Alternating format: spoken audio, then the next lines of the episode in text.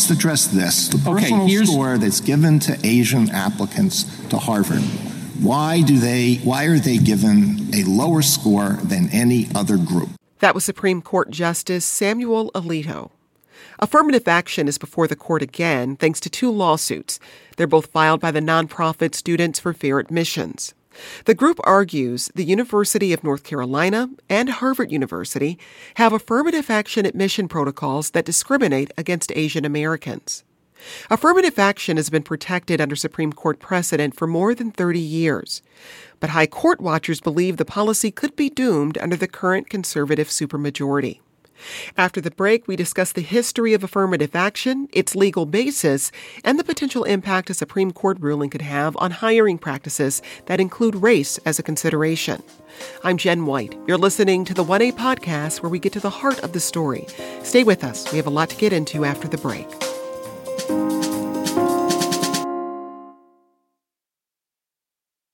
We're discussing affirmative action. Joining us to discuss is Olatunde Johnson.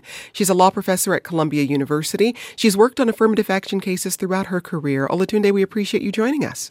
Thank you. Thank you for having me. And with us from Chapel Hill, North Carolina, we have Ted Shaw. He's a law professor at the University of North Carolina and was at the Supreme Court for the oral argument on Monday. He was formerly the head of the NAACP Legal Defense Fund. Ted, thanks for joining us. Thank you. Olatunde, let's start with the basics. When we say affirmative action, what exactly are we talking about? In the context of these cases, um, we're talking about the consideration of race and ethnicity as one factor in an overall admissions program. You sometimes hear the term holistic, and that's to really encapsulate the fact that there are a broad range of diversities that are considered in assembling a student body.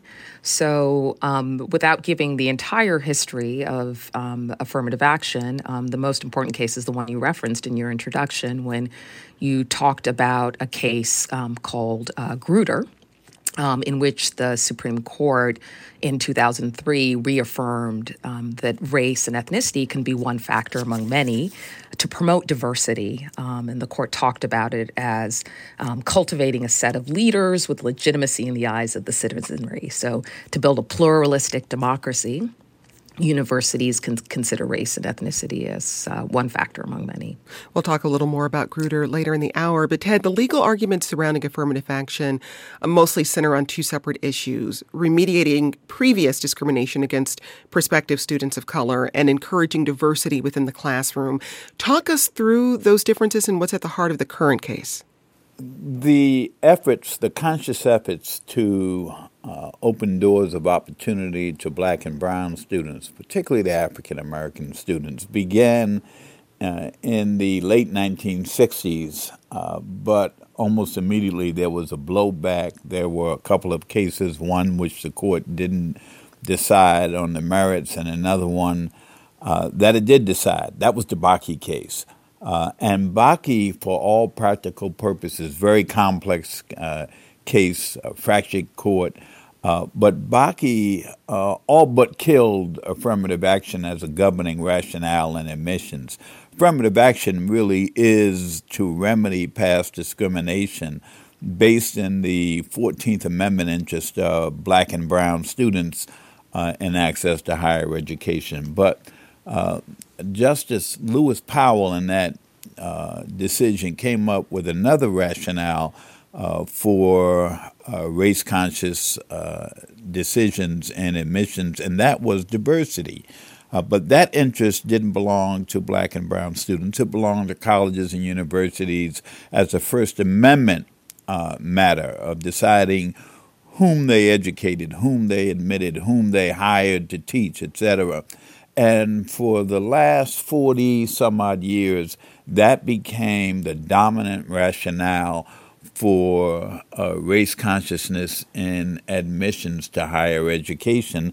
And it not only spread beyond higher education uh, to reach uh, the uh, corporate world, to reach uh, the military, uh, to reach all corners of our society, but it became a value and an interest that was accepted internationally around the country. So mm-hmm. the bottom line is uh, race consciousness and admissions uh, can stand on one of two legs uh, affirmative action, uh, and uh, the other one being diversity. They overlap, uh, but they are not exactly the same. What's interesting, one of the things interesting to me now is that all of a sudden we are once again hearing a lot of discourse about affirmative action uh, as these cases are being heard, it's been mostly about diversity in recent years. Well, let's hear from Justice Ketanji Brown Jackson during Monday's oral arguments. The first applicant says, I'm from North Carolina. My family has been in this area for generations, since before the Civil War, and I would like uh, you to know that I will be the fifth generation to graduate from the University of North Carolina. I now have that opportunity to, to do that. And given my family background, it's important to me that I get to attend this university. I want to honor my family's legacy by going to this school. The second applicant says, I'm from North Carolina. My family's been in this area for generations since before the Civil War, but they were slaves and never had a chance to attend this venerable institution. As an African American, I now have that opportunity, and given my family family background, it's important to me to attend this university. Olatunde, explain a little bit more how affirmative action has sought to remediate past racial discrimination. Yeah, I, I, thought that was a really um, interesting line of questioning that um, Justice Brown Jackson um, undertook. Um, it was very powerful rhetorically, um, but um, in terms of the doctrine of the case, it was really showing the way in which diversity interests and remedial interests are necessarily intertwined. And this picks up on a little bit of what Professor Shaw was talking about. So, um, as Professor Shaw said, um, when you think about the remedial interest, it could be a, an institution remedying its own discrimination. And there would be a lot um, to suggest that, for example, with the University of North Carolina, that they could put on quite a record of remedying their own discrimination, right? They were a de jure discrimination state they, of course, um, had uh, slavery, um, but this, of course, continues excluding um, African Americans in education um, through much of the 20th century. And even now, um, um, they're characterized by segregation that is, I know people like to make the distinction between by law and not by law, but the distinction hardly matters when you have patterns of segregation that are really traced to state action. And so I thought that question was really good in showing that, yes, we like the forward looking diversity interest, the one I referred to before from Grutter, which is that access to education has to be inclusive of talent um, wherever you find it um, because we have a heterogeneous society. I think it's important to um, take that strand of Grutter, but Justice Brown Jackson was also saying that the problem with the remedy, or potential problem with the remedy the plaintiffs are seeking, is that it would acknowledge all sorts of different ways in which race influences, um, or in which background influences someone's application, except for the fact of their blackness, um, which is rooted in this history of inequality. So she really tied together a pro, uh, you know a, a, limitation of what the plaintiffs were arguing with this larger landscape of how um, race has shaped opportunity. Well, Justice Elena Kagan raised concerns about the impact of losing affirmative action. What could that mean for minority student enrollment? In your view, it really wouldn't matter if there was a precipitous decline in minority admissions, African American, Hispanic, one or the other. Um, you know, if I think uh, there are some numbers in, in this case, but you know, suppose that it just fell through the floor. Would it, it just, you know, too bad? Well, I don't think that it's going to fall through the floor if the university is actually committed to the broader diversity it wants. Because right, I know you think that, and there's been obviously a lot of the litigation has been about that. How much will it decline? And you're expert and they're expert. But the logic of your position suggests that that really doesn't matter. Olatunde, what does the data suggest happens to minority student enrollment when affirmative action is rolled back? Well, we have some um, data coming from public institutions about um, precipitous declines in African American and Latino um, enrollment. Um, for example, um, at the University of Michigan system, and then um, I think even more famously, the University of California system how it would function in different um, contexts. Um, you know, it doesn't. It's not going to be the same pattern everywhere. Um, but we, but the record in these cases showed that there would likely be a decline in the number of African Americans and Latinos, um, and it really, um, you know, some of it is um, that the plaintiffs are urging that you can look at what they call race neutral alternatives and by that, um, they mean ch- various changes to the admissions programs, including, um, they say, more emphasis on socioeconomic background or 10% plans. Um, these institutions um, all consider socioeconomic uh, uh, background um, as a plus factor, too, and they also consider other forms of geography. Um, but there's evidence generally when we look at other systems like Texas and California, that socioeconomic background um, alone doesn't do the work. And that has to do with the fact that um, how we think about educational opportunities is shaped by both race and class. And let's bring another voice into the conversation.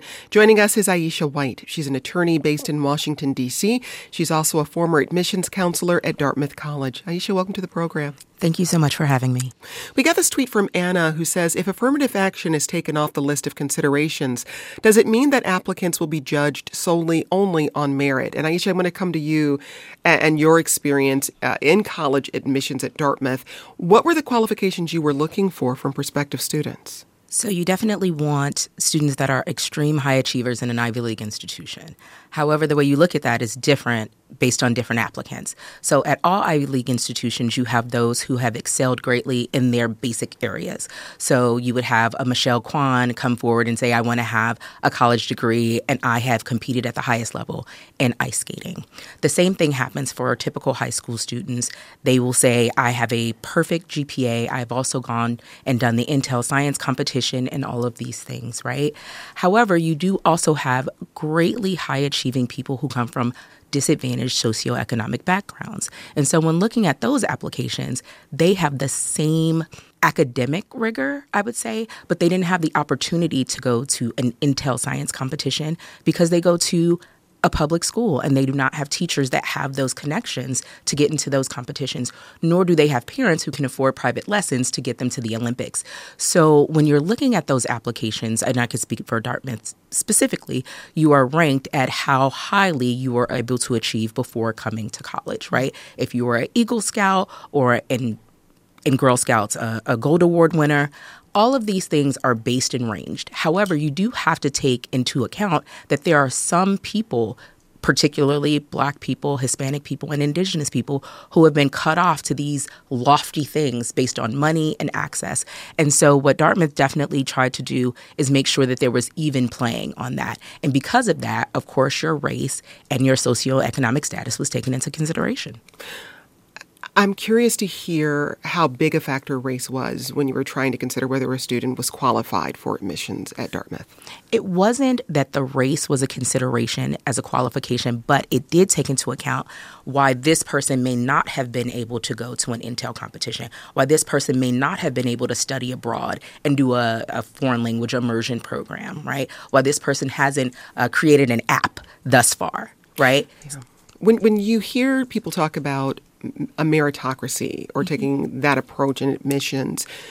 What do you commonly understand them to be talking about, and what do you think gets overlooked when we're talking about merit?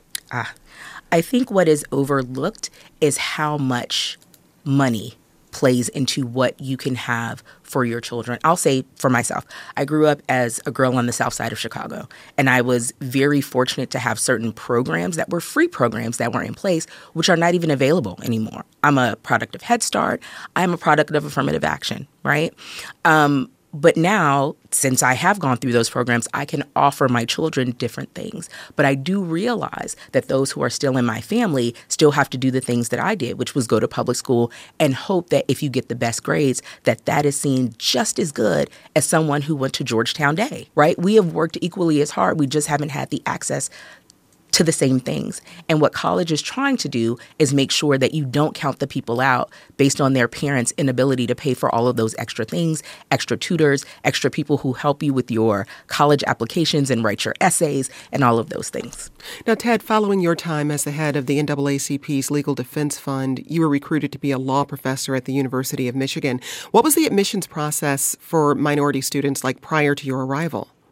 When I came to uh, the University of Michigan. I was recruited to teach at the law school. Uh, and by the way, this was uh, in between different uh, stints at the NAACP Legal Defense Fund.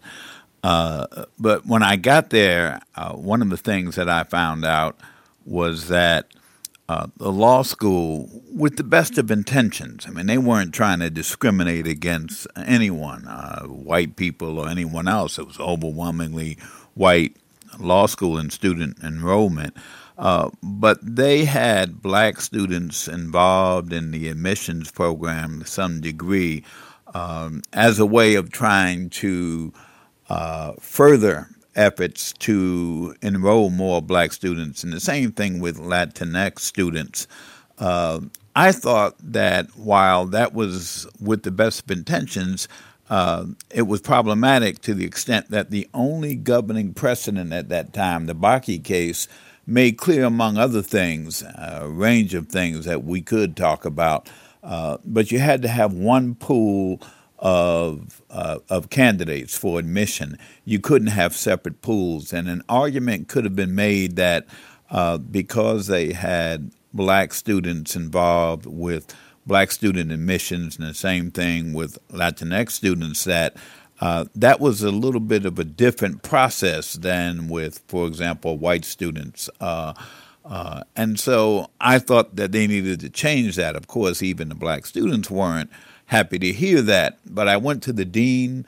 Uh, the long and the short of it was the dean at the time was Lee Bollinger, by the way, who became the named uh, defendant uh, in the two cases uh, that went to the Supreme Court in 2003. Uh, but after our discussions, he appointed a committee to make sure that the admissions processes uh, were overhauled. Uh, and one of the primary purposes was to see that uh, the admissions processes were consistent with the Supreme Court's precedent in the Bakke case. That's the short of it. It's much more complex than that, but uh, time doesn't permit that full discussion. Mm. Well, Olatunde, the, the 2003 Supreme Court case, Grutter v. Bollinger, it centered around the University of Michigan Law School. How did that case set precedent for race and admissions over the past two decades? Yeah, so in a lot of ways, it reaffirmed um, Powell's opinion in Bakke um, that um, really emphasized the diversity interest um, and described it um, in terms that we uh, have talked about in the sense of it's about the university's prerogative, right, to um, really um, uh, follow through on their own institutional values, what they think of as being a rich academic environment. It also talked about classroom uh, diversity in the sense of uh, viewpoints and ideas, reducing stereotypes, the kinds of things that take place in and outside of the classroom.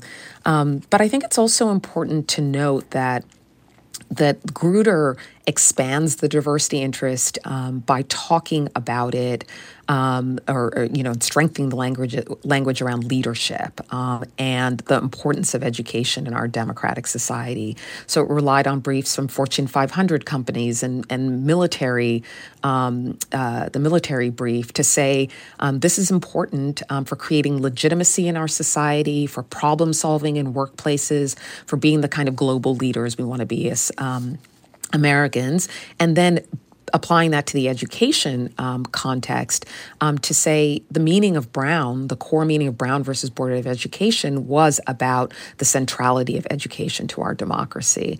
So um, Grutter is really important, and the one of the things that the Grutter Court does is also um, appeal um, to the Harvard Plan, and that's what's created the target um, that's on the Harvard Plan specifically today. But there's nothing about um, the programs that are being considered um, that are different from the, the, programs that were affirmed um, in Grutter. Um, so the court would really have to move away from a lot of what it said. Um, so if you don't, it, it, if as long as you don't have quotas, if you um, use and consider race flexibly as a plus factor, one among many factors, the way in which admissions is described as really considering um, everything about someone's background, and race is not going to be decisive or insulate them from competition. We got this question from Logan, whose emails This is a serious case, but I believe this case only affects a very small percentage of institutions. How many colleges and universities use race in admissions in the first place? Are they only elite schools? Olatunde, what can you tell us? So I haven't looked at the data recently, but from the time um, that, and others may be able to step in on this, but um, it is true that um, this affects most um, uh, the selective, most selective institutions, and but that's only just because they're overall selective, right? Um, so, and what I mean by that is that a lot of applicants, some schools um, have admissions where they'll admit something like fifty percent of their applicants, and when you're talking about, let's say, Harvard, they admitted something like 4% of their applicants, right? So that's what um, creates um, any kind of importance of considering any particular factor potentially. And that's very different from, um, you know, a community college, might, which might accept um, a tremendous number of their applicants. Aisha, your thoughts? So there are nine states that do not consider race at all within their state institutions, and Florida is one of them. And I am a proud alumnus of the University of Florida, and I sit on the alumni board. The year that I graduated in 1999, Florida stopped using race in any way to determine its admissions. And unfortunately, since then, the student body of color has gone down significantly at the University of Florida. Um, and it's one of those things as I'm not sure if I would have gotten in, right? And I've gone on to do great things. And unfortunately, there are a number of students of color who won't get that opportunity just because when it is blind and you are only looking at those who have excelled be anything above and beyond, then you are really missing those who have tried and gave their full effort and are scholars, yet just didn't have access to some of the, the grandiose things that others do. We're discussing the future of affirmative action. We'll be back with more from you and our guests in just a moment.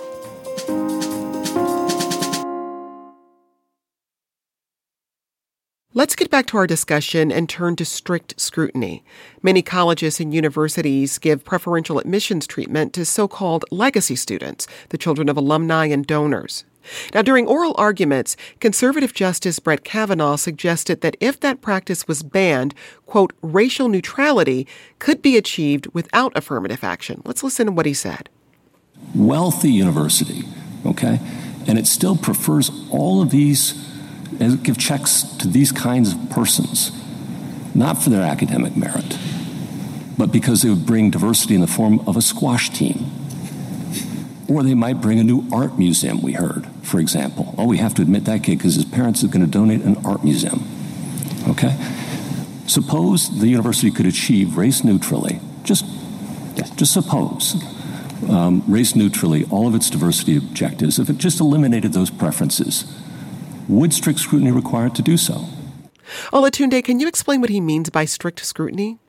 So, strict scrutiny means that in order to justify the use of race, a university has to show what we consider a compelling interest. It's the highest level of um, justification. And the history of that is that we're afraid of racial discrimination. We have a history of racial inequality in this country.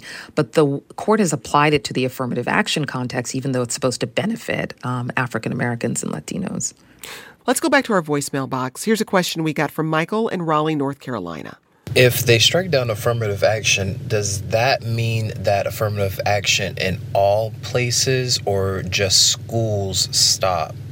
Because I feel that any type of minority quotas that are imposed on schools should also be imposed on companies as well.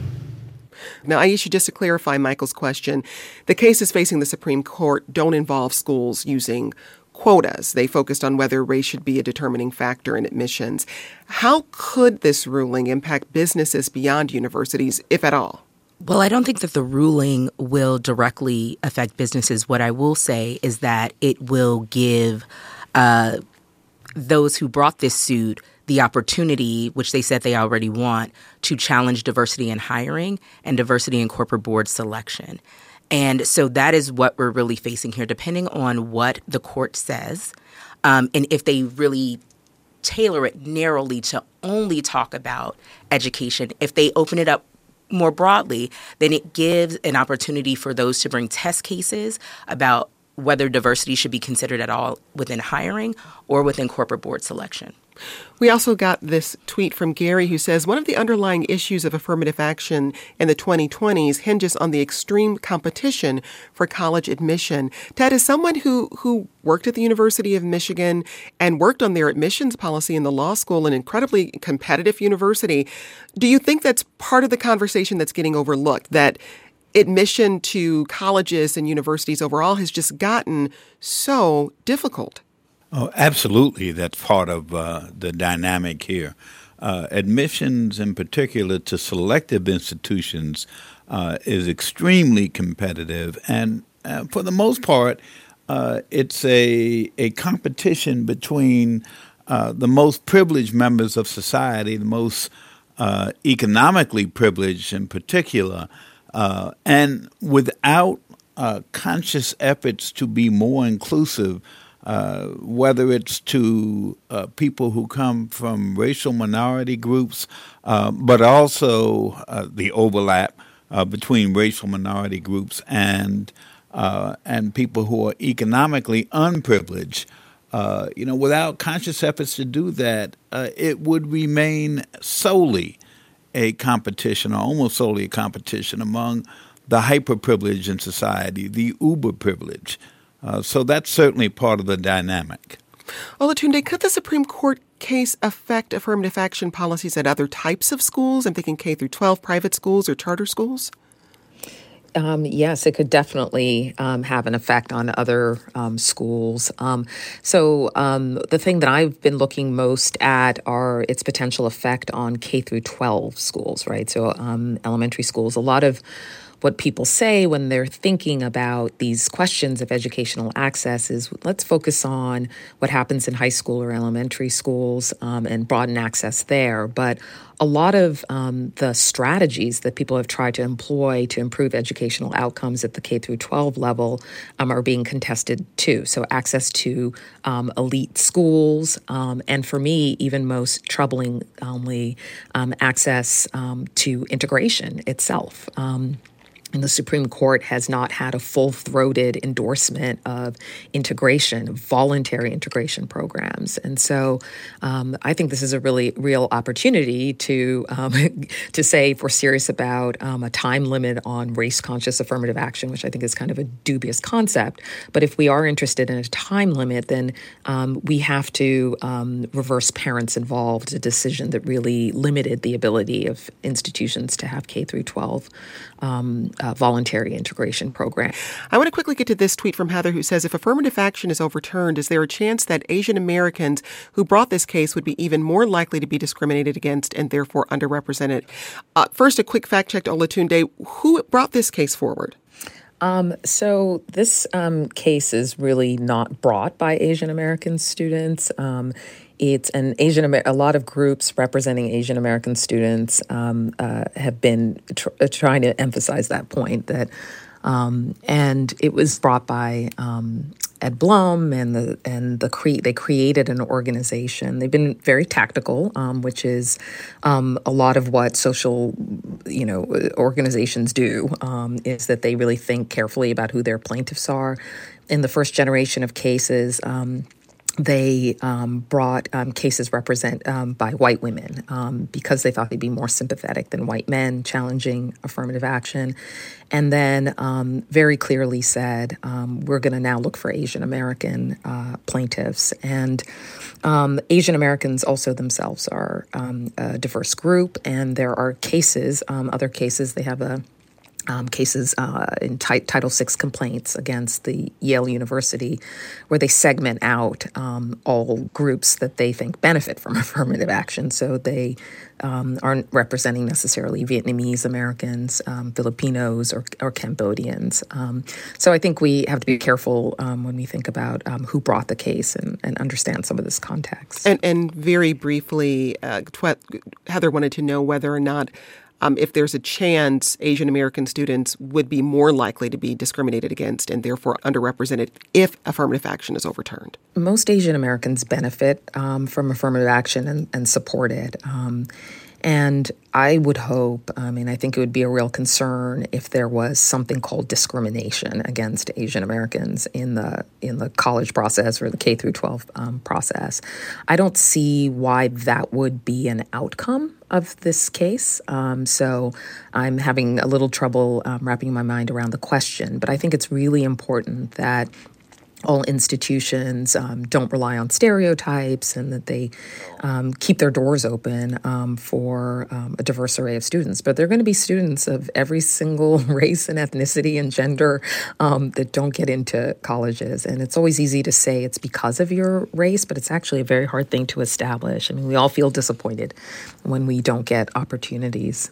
Ted, you sat in on the oral arguments on Monday. What were your big takeaways? Well, the big takeaway is the way in which this court has been uh, explicitly engineered to be the most conservative Supreme Court in our time. Uh, it's a mistake to predict with certainty what the Supreme Court is going to do, but we've already seen that this court uh, is uh, willing to overturn precedent uh, we saw that last June, and a lot of people think that we may see that uh, again. This is the court that conservatives uh, have wanted. They've never uh, accepted Bakke and Grutter, and they've been on a mission. Uh, and uh, we we've arrived at this moment. one thing I want to leave us with uh, is that historically the problem uh, with race in this country hasn't been race consciousness, it's been racism. Uh, and uh, these schools that take uh, race into account, they're conscious of race, are not uh, intent on discriminating against white people or Asians. they want broad inclusiveness of people from all backgrounds. That's Ted Shaw. He's a professor of law at the University of North Carolina, formerly the head of the NAACP Legal Defense Fund. Also with us today, Aisha White, an attorney based in Washington, D.C., and Olatunde Johnson. She's a professor of law at Columbia University, and she's worked on affirmative action cases throughout her career. Thanks to you all. Today's producer was Chris Remington. This program comes to you from WAMU, part of American University in Washington, distributed by NPR. I'm Jen White. Thanks for listening, and we'll talk again tomorrow. This is 1A.